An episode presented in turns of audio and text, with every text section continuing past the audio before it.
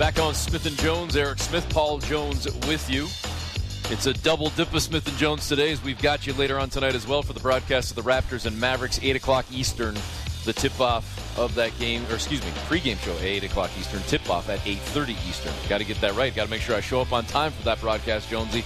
And a man that will be calling the action on the other side of things, 16 season NBA vet and uh, longtime analyst for the Mavericks as well. Always love chatting with Derek Harper. Derek, thanks for the time today. You got it, man. How you guys doing, PJ? What's going on? How I'm good, Harp. I, I, just, I, I, know that I know that you got you got golf weather down there in Dallas. Still, we Eric and I digging not, out of about. We, do not. Uh, well, good, good, because you're wrong on that one. We've had good because we had about a foot and a half of snow. yeah, compared to there, we're definitely doing pretty well. oh man, Harp, we we've been talking uh, uh, to we talked to Gary Trent Sr. Uh, we've talked to okay. Alvin Williams, and I'm gonna I'm gonna start with you on the same question. And I know this okay. probably has a little bit more to it for you because um, you were that close to a championship playing for Pat yeah. Riley. Uh, the yes. scouting aspect of the game, the advanced scouting, the when you're going into a game, the preparation. Um, yes. Talk to me about how it's changed over the course of the years and what it was like playing for a guy like Pat Riley when it came to knowing your personnel, KYP on the other team, and the advanced scouting. Man, I tell you what, it, it is, it, has gone bonkers. It's what it's done, Paul. I, um, you said Pat Riley. He's one of the uh, more detailed coaches that I've ever excuse me, that I've ever played for. Uh, Coach Riley, when I first got there from Dallas, I, I got traded there right before the trade deadline in '94. He threw me a uh, a playbook, offense and defensive playbook that I could still be reading and not finish it. that, that's how detailed Rouse and the New York Knicks were, and the only difference in that and now fellas, is that everything is on the pad now. Everything is digital. It's on it's on the internet, and it it makes it a lot easier. Is what I would say. The the, the scouting part of it. I mean, there's not one thing that you don't know about your opponent in the league right now. And it's grown to that. It's always been pay attention to detail, all of those things this guy's tendencies, what he likes to do, go right, go left, uh, whether or not he's a, a mid-range guy or strictly three-point guy opposed to driving all the way to the basket. You've always known these things, but now it's it's a different level. There are more coaches, there are more specialists as coaches now that pay attention to how many times you pass the basketball. They even have stats of that now, Paul and Eric. Yeah. So it's it's off the charts. And what it does, in my opinion, takes out all the guesswork. You don't have to wonder what your opposition is going to do. You know. So I'm not going to say it makes it easier because you can know what Kyrie Irving is going to do and still can't stop it. The Luka Doncic, guys of that nature, and you still can't stop it. You can know what the Milwaukee Bucks are going to do as an overall team, and you, you got to stop Giannis and stop greatness. But it's gone to a different level and it just takes a lot of guesswork out. Hey, Derek, I, I, assume it takes out a lot of excuses for players, too, if they miss an assignment or if they screw something up. I, as you just said, I know Kyrie's still going to get his, and the best of the best are still going to get theirs. But if you're not prepped and you're not ready, man, I've got to assume that's a that's a trump card for the uh, coaches to, well, to slap down on the players saying, hey, not, how can you not be ready? We gave you everything you could possibly want. Right. Hey, Eric, if you're not ready, you're going to be embarrassed for 48 minutes, is what's going right. to happen plain and simple. You're going to be taken advantage of. And I've always gone beyond the call of duty to know. I mean, I watched a lot of film back then, and I, you know, I've been, I'm, I'm ancient. So even back then, I, I studied guys. I wanted to know what Kevin Johnson liked to do. I wanted to know, you know, what Tim Hardaway wanted to do, Gary Payton, so on and so forth. And the only way to know, man, is to pay attention to the details, especially the little things, man. There are tendencies – that all professional athletes, players, basketball, you name it, that they have. And I think it's extremely important to try to figure some of that stuff out to give yourself a chance against greatness. To my earlier point. We might have lost Jonesy for a second, Derek. We'll get him back into the mix in a second as we're chatting with no Derek worries. Harper, Mavericks analyst and longtime NBA vet as well. You know, one of the things I think we were discussing a little bit earlier, uh, in, and Derek Jonesy referenced the conversations we had on this show already with Gary Trent Sr. and with Alvin Williams. Um, not not just the scouting, but but you know the kind of prep for the for the game of, of, of basketball, the life itself, being an NBA player for young guys. Derek, maybe you can touch on that a little bit. You know, Dallas got a couple of young pieces, more so some some you know Yeah. some veteran guys, but just that the lifestyle and the transition from being a young guy to a guy that's been around for a couple of years, transitioning into being that young vet, that old head, that the guy that's been around, and the life that comes with the NBA as well, and how difficult that can be, especially when you look at your team, let's say the Mavericks, and doing that uh, as an international player and coming to the NBA for the first time and coming Yeah. overseas maybe to, to the USA for the first time, all of the things Yeah. that go on away from the floor and yet still staying laser focused on the game and on the job, the task at hand. Easier said than done, Eric, is what I would say. It's very difficult for. I, I'll just go back to my in, introduction into the NBA. Very naive is what I was. Like most first, second, third year players, there's a lot to learn uh, when it comes to the NBA.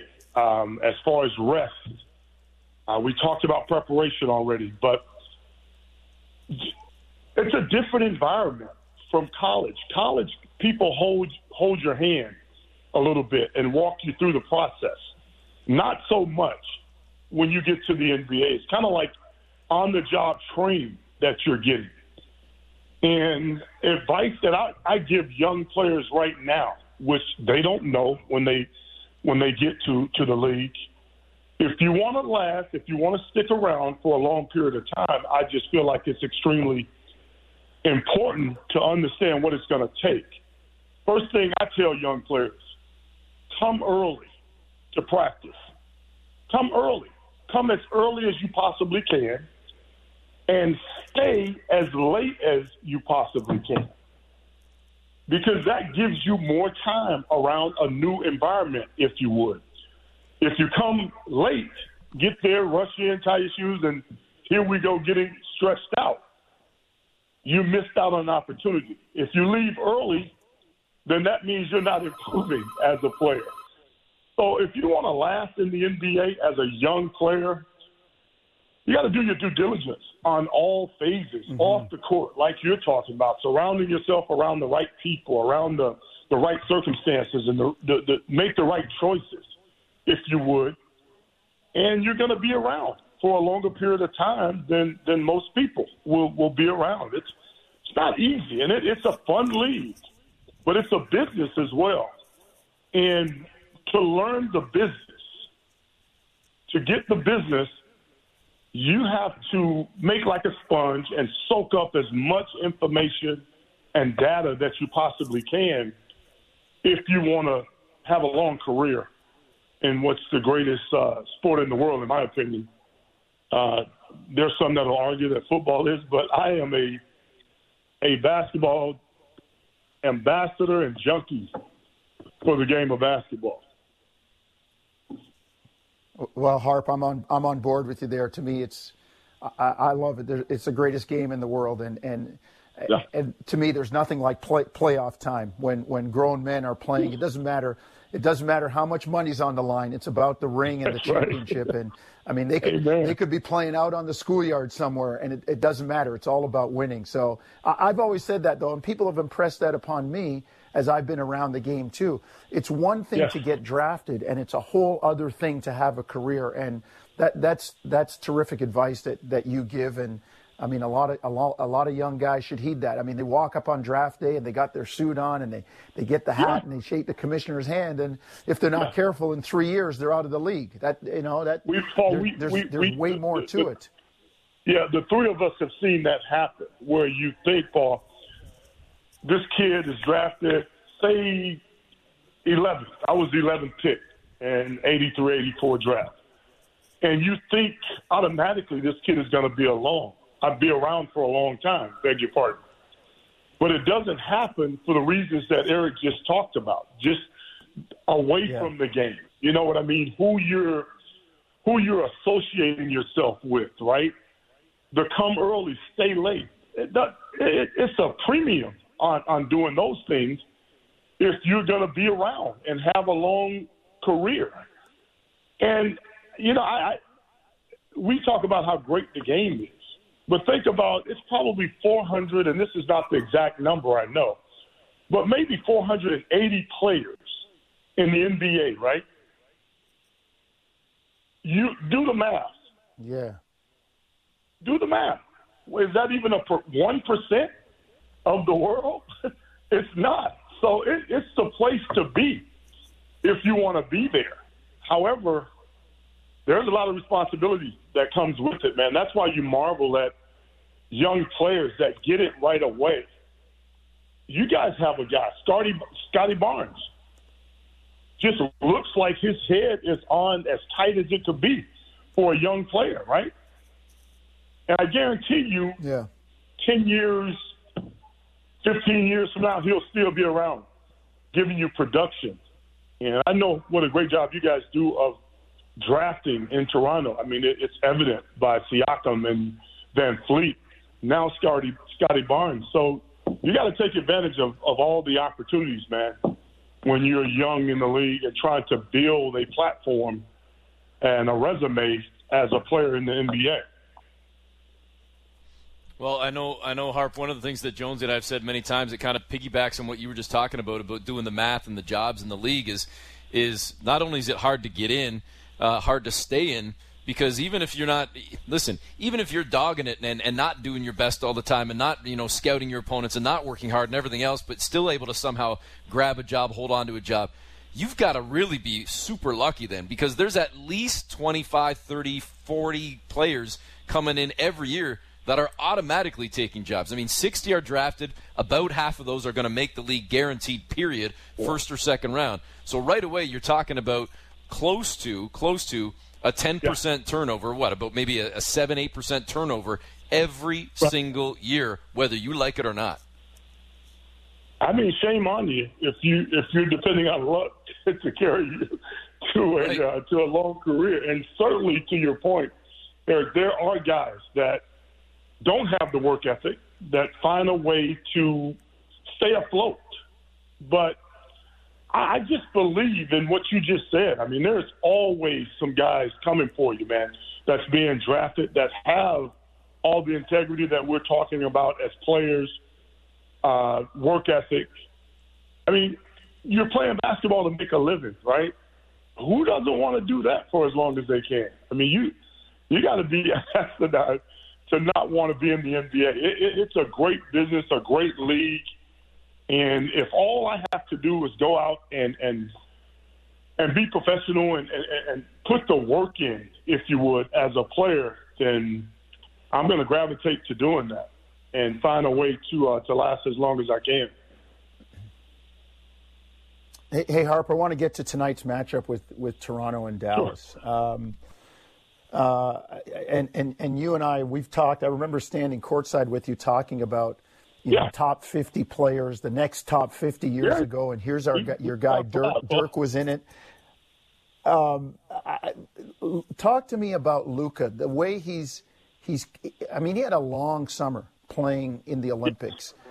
Uh, Are you seeing the remnants of that? Are, are, I mean, we're in a point of the season now where it's really the grind. Yeah, Paul, I, I, I think it's obvious. I think everybody sees it. Certainly, Luka has had moments where he's he's seemed a little bit lethargic and tired at, at some nights, and I think a lot of it is because of what you just talked about. I mean, the the Olympic situation certainly has a bearing. Luka carries a lot of the load for this Maverick team. I mean, 25, eight and eight. That's a that's a that's a workload for anybody, night in and night out. You couple that, Paul, with he's had a nagging ankle injury all year, and that has slowed him somewhat. But make no mistake about it, Luka even went public and said that he needed to get in better shape. Remember that? Mm-hmm. And I quote, I'm quoting him, him saying that he could be in better condition.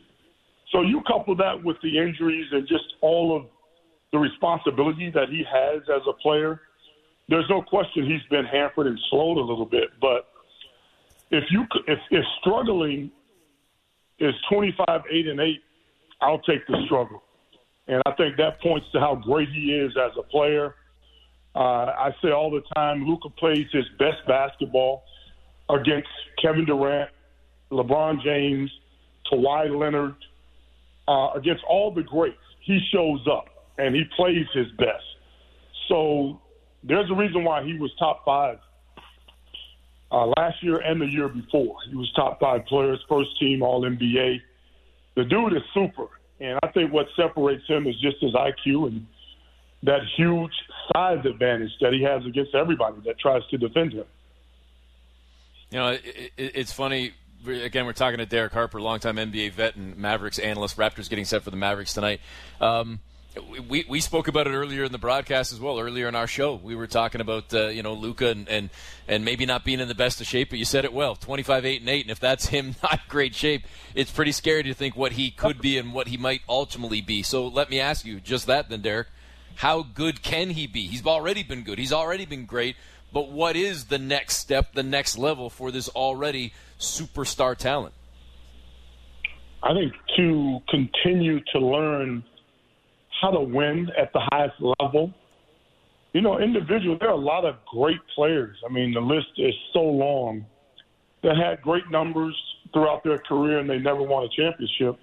I dare you to ask any any of them would they trade in some of those numbers for a championship? That's what his admiration is: is to win a win a championship. He echoes it all the time, and he's still learning how to do that. I think Luka came here kind of thinking that he had to do it all by himself. And I think he has to learn to implement the rest of the team with his skill set. And once he does that, the sky will be the limit uh, for for where he can go. And I, I just think that his style of play, the methodical way of the way he plays the game, it doesn't go away. It's kind of like Magic. You know, Magic Johnson you know, the way Magic played with the energy, with the smile, with the charismatic personality, and just the love for the game overall. That's what I think when I think about EJ. And Luka has all of that. Magic came into the NBA knowing how to win. He won in high school, won a championship in East Lansing, went to Michigan State, won another championship, and we all remember the the, the Philadelphia series where he single handedly beat Philly in the championship. Luka can do the same thing once he understands exactly what it takes. You know, you you have to do whatever it takes to to win a championship. That's what all the great ones do. Larry Bird, you know, Michael Jordan, they make those extra passes and and, and play understand how to play with what's around them and respect what's around you and I, I, I really, I really feel like Luka will be an all-time great. He already is. I mean, he's done some things that have that's been unprecedented as a young player in this league. So I don't think there's any doubt that he will uh, he, he'll reach reach his heights as a player. Hey, hey, Harp, how is how has uh, Jason Kidd changed this team? Their approach. I mean, they had Rick for the longest time. They were successful. Um, you know, yeah. they always say it, sometimes you need a new voice, but how, how yeah. has Jason been able to get through to these guys? That's, a, excellent, that's an interesting question. In a, in a combination of ways, number one, his voice is different from Rick Carlisle's voice. And all due respect to Rick, Rick is a Hall of Fame coach one day, no question about it, especially offensively.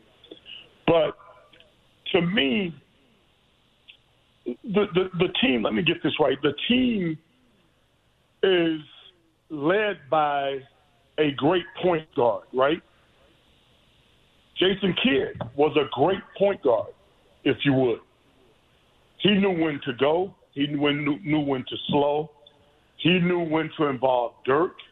He knew when to put a smile on Jason Terry's face. And all the guys that he's he's played with, I'm talking particularly when I talk Jay, is 211 when they were able to win the championship. The first meeting I had with J- we had with Jason Kidd as a broadcast, the first thing that he said, "Don't just talk about Luka. Talk about all of my players." And that's what he's implemented. He, he's he's made other players feel a part. He's brought a defensive philosophy that he's gotten guys to buy into. He holds guys accountable. And that that lead defensively, man, we've been the hottest defensive team in the NBA over the last say 15 games. Nobody's been better numbers wise, right? And being up and close to it every night, the eye test tells you the same thing. These guys help one another. They talk. They rotate. They challenge. All the defensive principles that you talk about, Jason Kidd has gotten his guys to buy into that. And as a result, it's a different mindset. What, what, Paul, what did you remember? What did you think about the Mavericks in the past? Well, they were they were one they were they were one sided. Yeah, they they played one side of the court. And uh, in the championship years, they were good defensively because of Case and what Rick demanded, and the personnel with with you know the the the, the Sean you know, DeShawn Stevenson. Yeah, yeah, yeah. But I don't I don't I don't see that recently. Yeah, you. There was a time where I the question I used to always ask for this team when the jump shots aren't going in, Paul, what are they going to do offensively? Well, now you know what they do? They put it on the deck and they attack the rim. Uh, they get in pick and roll and they they they they find a way to execute in the pick and roll and put the lob up to Dwight Powell and Maxi Kleber, Kristaps Porzingis. That's what they do now. So instead of dying by that three, they've found a, a different balance when it comes to when to shoot those threes and what you do when the threes aren't going in. I think that's pivotal when it comes to basketball because that live and die by that three, it happens to a lot of teams. See, everybody tried to build their team like the Warriors when they were winning championships, right? The three, the three, the three, the three. But they don't realize that when the Warriors were winning championships, to your point about the Mavericks in 2011, the Warriors were the number one rated defense in the NBA. Chicago, when they were winning yeah. championships, they were the best defensive team in the NBA. I think Milwaukee, when they won the championship last year, maybe seventh rated, eighth, somewhere in there. You can fact check me all you want. Those teams defended first, and they played their offense off of their defense. And when you can do that, you can be successful. That's what we've been doing of late, and having a terrific season. That's how we got our season all turned around as a team. Again, it's the Mavericks and the Raptors tonight at 8.30 Eastern, the tip-off, 8 o'clock pregame show right here on Sportsnet 590 The Fan. Jonesy and I will have the call for you. Uh, Derek, we appreciate the time. Thanks for joining us, and I'm sure we'll uh, talk again down the road. All the best. You got it there. Hey, PJ, nothing but love, Thanks, man. Harp. Okay, babe. Uh, great to great to talk to you, man. Take care, brother.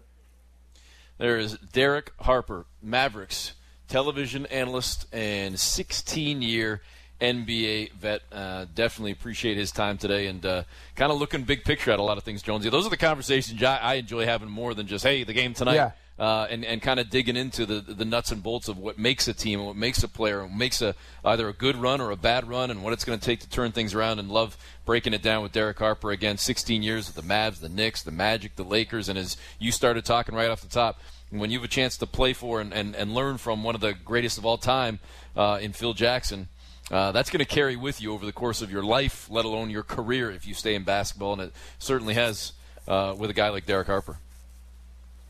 Eric, it's it's interesting because we said it last week with Rick Mahorn. Um, you know, we always say it when you know we get a chance to talk to a Howard Beck or a you know a Tim Bontemps or or or, or somebody like that. Um, you know, we, we, we make friends with these guys. We're, they, these guys are friends and colleagues, and we travel around the league. And, you know, I, it, it would have been great to be in Dallas tonight to get there. You know, you and I get there early, do what we have to do for pregame, and, you know, have your meal. And, and it would be, I mean, this conversation is something that, uh, you know, our listeners get to hear, uh, the people on the podcast get to hear. But it's no different. It's something that would take place uh, in the media room at, at a dinner table with you, me, Derek Harper, uh, you know, whoever else happened to be there as we start talking about and, and talk about basketball. So uh, these are the, these are the things uh, these are the things that we miss. I mean, we're we're still fortunate to be able to do the games, but have and and you know we were 20 minutes with Harp. If we were sitting at the dinner table, it, it probably could have been 40 or 45 till somebody says, "Hey, I got to go record pregame," or "I got to I got to go do an interview," or "I got to go listen to the coach," or whatever. Because, I mean, we're we're we're basketball junkies, we're basketball nuts, and uh, for for the for the people listening, this is the kind of stuff that we do when we see a Derek Harper or you know, uh, I mean, Alvin's our colleague, but we, we go to, to Philly and I get to talk to Sonny Hill or, or, you know, you're, you're in New York and you, you lean on the scorer's table and, and you chat with Howard Beck. These are the, the great things about our job that, you know, certainly I never take for granted. Well, another one of those guys we'd throw into the mix as well. If we were in Los Angeles, always good to chat with Dan Woike from the LA Times, and he's going to join us next on Smith and Jones on Sportsnet 590 The Fan.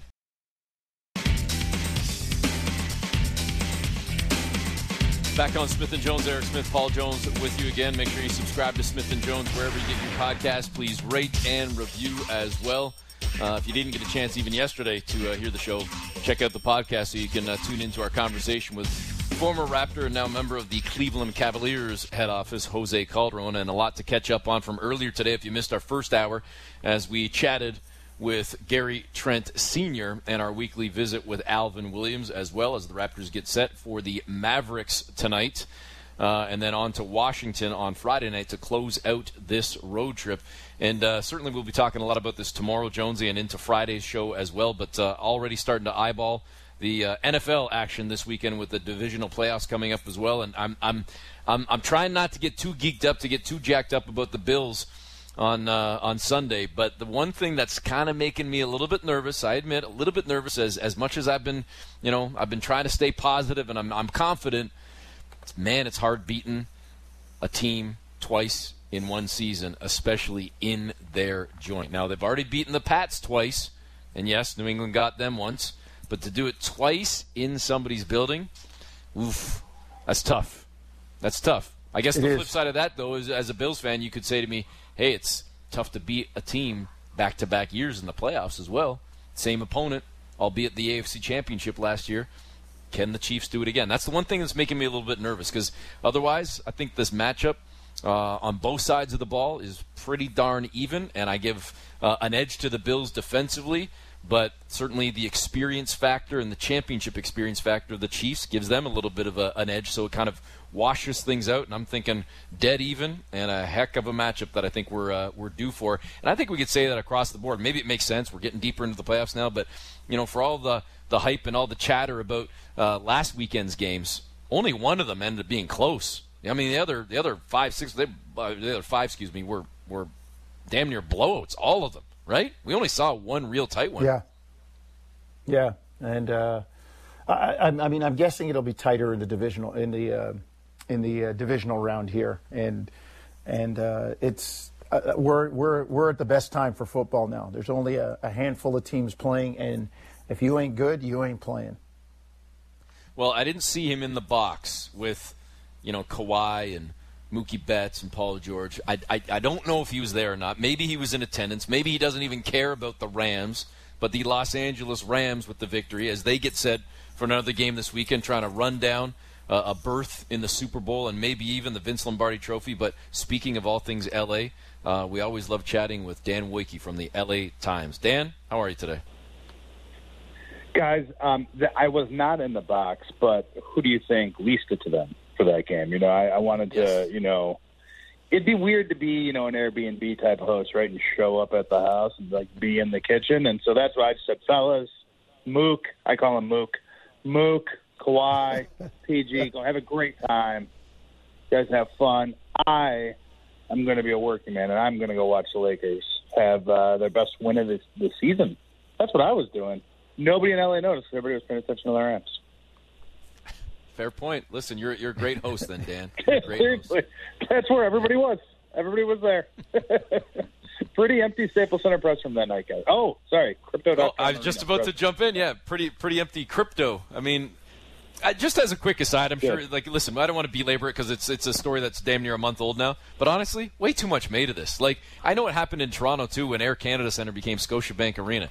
It really is just because you get used Yeah. to calling it one place. Like, it's much different when it was a stadium that simply had a name. Like, like listen, Rogers owns us. They are the owners of the fan and of Sportsnet. So I'm not trying to to, to hammer the company here. It's different though when you go from Skydome to Rogers Center. You know, but when you're talking about one corporate Sure. name, one sponsored name to another sponsored name, really, you're going to get sentimental over this? Honestly, really?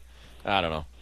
I Eric, that's what. I. That's what I said uh, um, at one point. It was like people were reacting as if like Philippe Staples was the uh, the person who paved all the roads in Los Angeles or something like that. Like he was some civic icon, and not the place where I don't know. Maybe you bought a fax machine the one time you needed it. It was crazy. anyway, anyway, um, Yeah. Let's talk some Towards- basketball. towards the office supplies chain. Yeah, it was nuts. all right. Uh, I'm looking for the segue. Is the is the fax machine in the NBA head office Yeah. going to be uh, burning anytime soon with the notice of Frank Vogel's firing? Oh, yeah, we're back on My guy again. Frank Vogel. I look. I will. I. I mean, no, not right now. Um, that's what I reported yesterday. Um, there are no current plans to, to make a change. Now, look, if um, if my wife came to me on my anniversary and said, "Honey, there are no current plans to leave you," I would say, "Thanks." I guess happy anniversary. it sort of implies that there might someday be future plans to do it. Um, but I guess it's better than the alternative, which is her saying, you know, pack your bags and get out. Um, and and I think, you, you know, that to me is is sort of what's happening here. Is like this is an attempt to to at least calm the waters a little bit right now. The Lakers did have a nice win against Utah. They did respond after um, a pretty horrendous week, um, especially defensively against Memphis, Sacramento, and, and really rock bottom against Denver.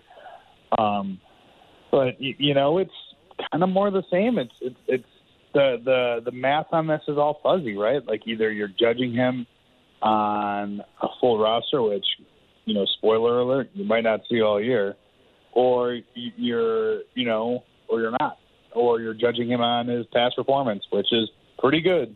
Um, you know, I, I think guys, it comes down to this, and you guys know this, like in the NBA, like you don't fire the players, and if you're the GM, um, you're not going to fire yourself. So if you need to scapegoat somebody, if you need to make a change, um, we know who Eric's going to call. You know, Dan, I, I just every have to time the Lakers say, get Jonesy, I just have to quickly say, just just to defend myself for one, not even defend myself, more defend Frank Vogel. Yes. It's almost just become comical because I asked one question about Frank a couple of months ago. I, I, I got nothing against the man. I hope he stays employed as the Lakers coach. I don't ca- want to call for his job, but it's like it's become such a thing. It's like I can't give it up now. I have to stay on this hill and die on this hill. I know. I can't backtrack from it now, right? It's just it's it's become like my battle cry, I guess. It is like he stole your family pet once or something. That's that's what I like. Yeah. This is my favorite feud in the NBA. Anyway, go ahead, Jones. Dan, every time the Lakers, yeah, every time the Lakers get a big win, Dan, we think this is the one that turns them around. Is it? Sure. Like it, we, we, you know, the, every time it's a, it's a galvanizing win. This is the one. This is this marks the turning point in the season, and and you you look you look down at the standings in the West, and the Lakers are still at 500 in, in with those three words, uh, right on people's lips that LeBron hates to hear, play in tournament. Yeah. Yeah, I got some news for you, Jonesy, about momentum. Um, Lakers play the Pacers tonight, and then they go on a six-game road trip, and they play some pretty good teams. Uh, you know, and they're going to do it at least at the beginning without Anthony Davis.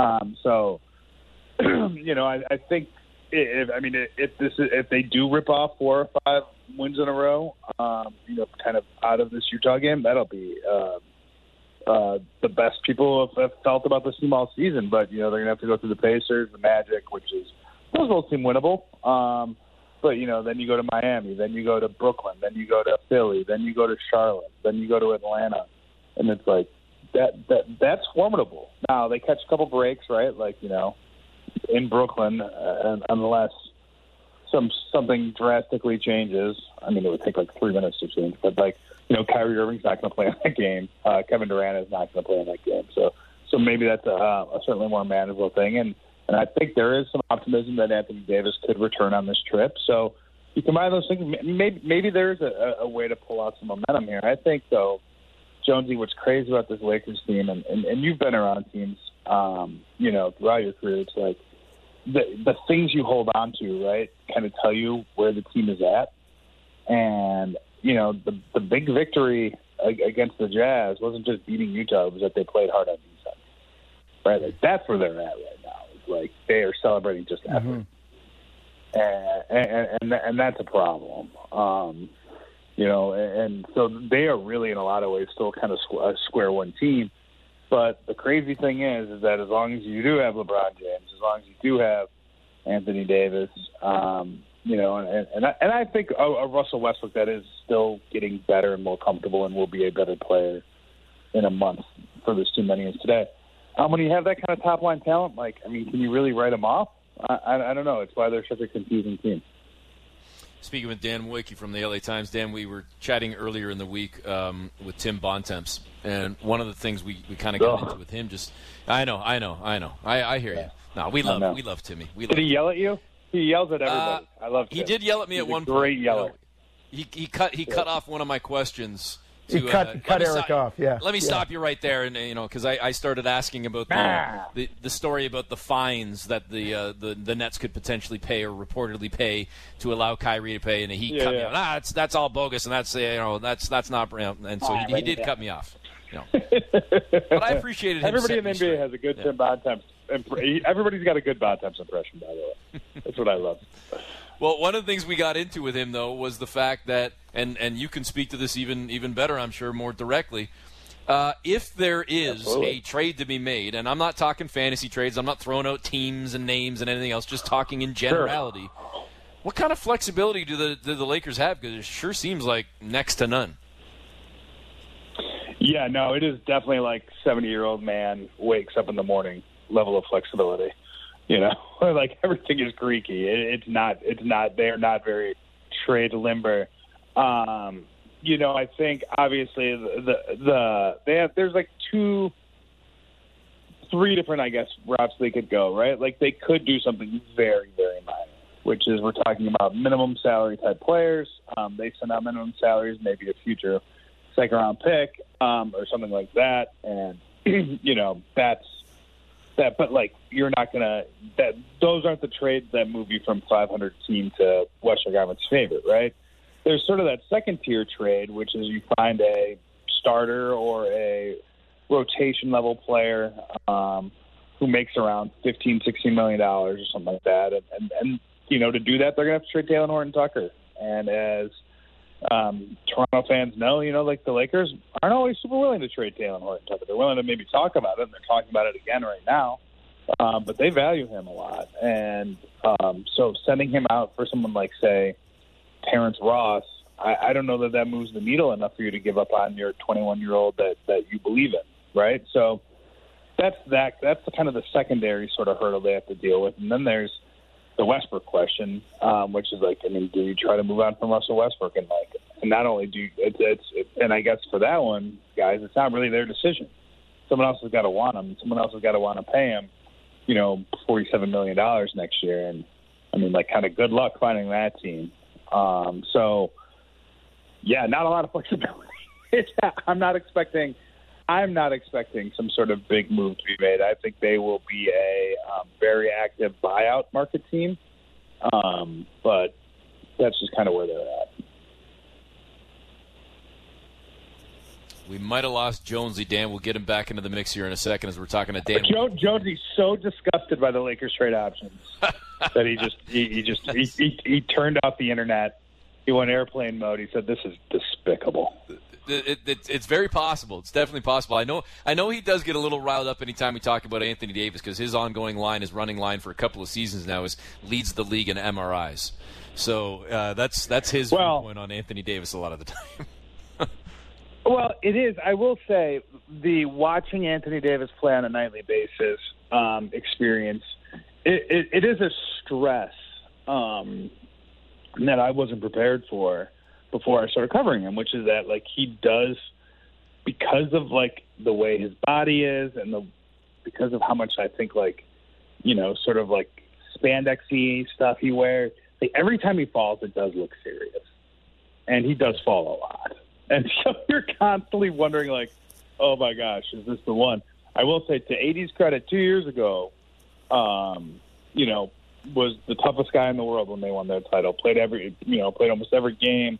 Um, was great there physically. Uh, the the sort of reverberations of that starting last year and then, you know, some bad luck this year. I think are, uh, you know, but he was pretty healthy again this year going into this. But it, but, but you're right. I mean, to, to sort of Jones's point, you know, it just always sort of feels like it's something, and, and that's and that's part of the other reason, Eric, why it's just hard to be like that confident about the Lakers because you're projecting. Okay, like once AD gets back, like who's to say he'll stay back? Like it's or you know who's to say that LeBron, you know, someone won't, you know, dive at his legs trying to go for a loose ball and knock him out for another month and a half. Like a lot has to go right for this team over the next 40 games for for me to feel um, like they're close to kind of getting to where they think they should be. Dan, I know you're you you you cover mostly the Lakers, but I'm looking at the team Yeah. that uh, lives in the same arena down the hall.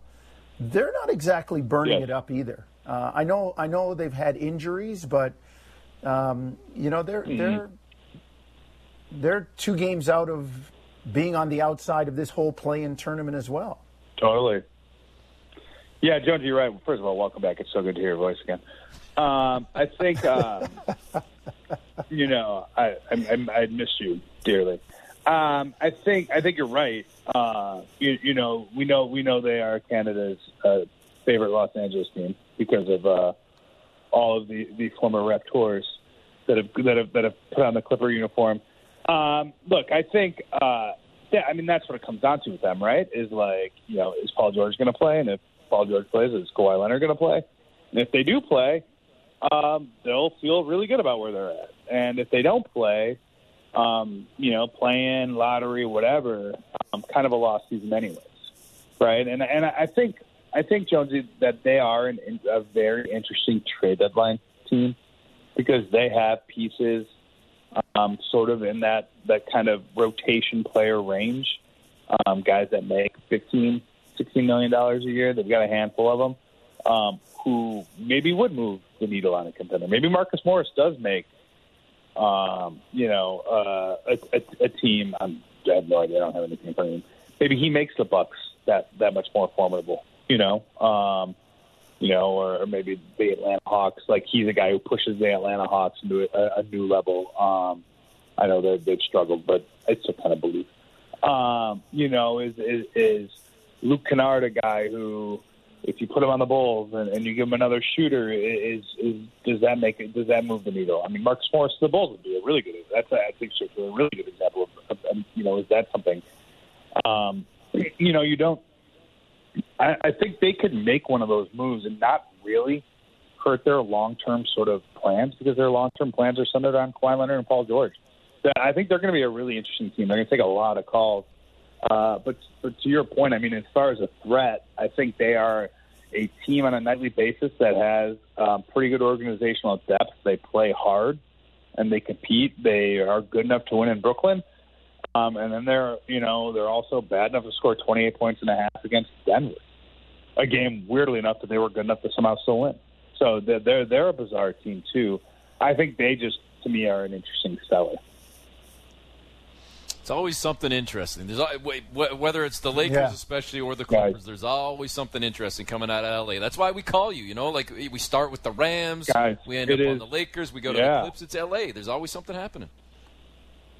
I mean, look, right? Like you know, the the Dodgers. Um, we're getting ready to go on a Grammy trip, and there aren't even any Grammys. Like it is a it it, it is a, a cluster here in the city right now. Um, but but we're, we're we're pushing through. I hope you guys are doing well also too up north. I, look, I look forward to seeing you guys in March. Yeah, one of these days. One of these days. Uh, You know, pushing through has been pushing through uh, 15 inches of snow the last two days. That's uh, as you know. Winter Have you been out. Eric? Have you been out doing any any any neighbors driveways? Have you been out? Oh yeah, I forgot about that. I forgot about that.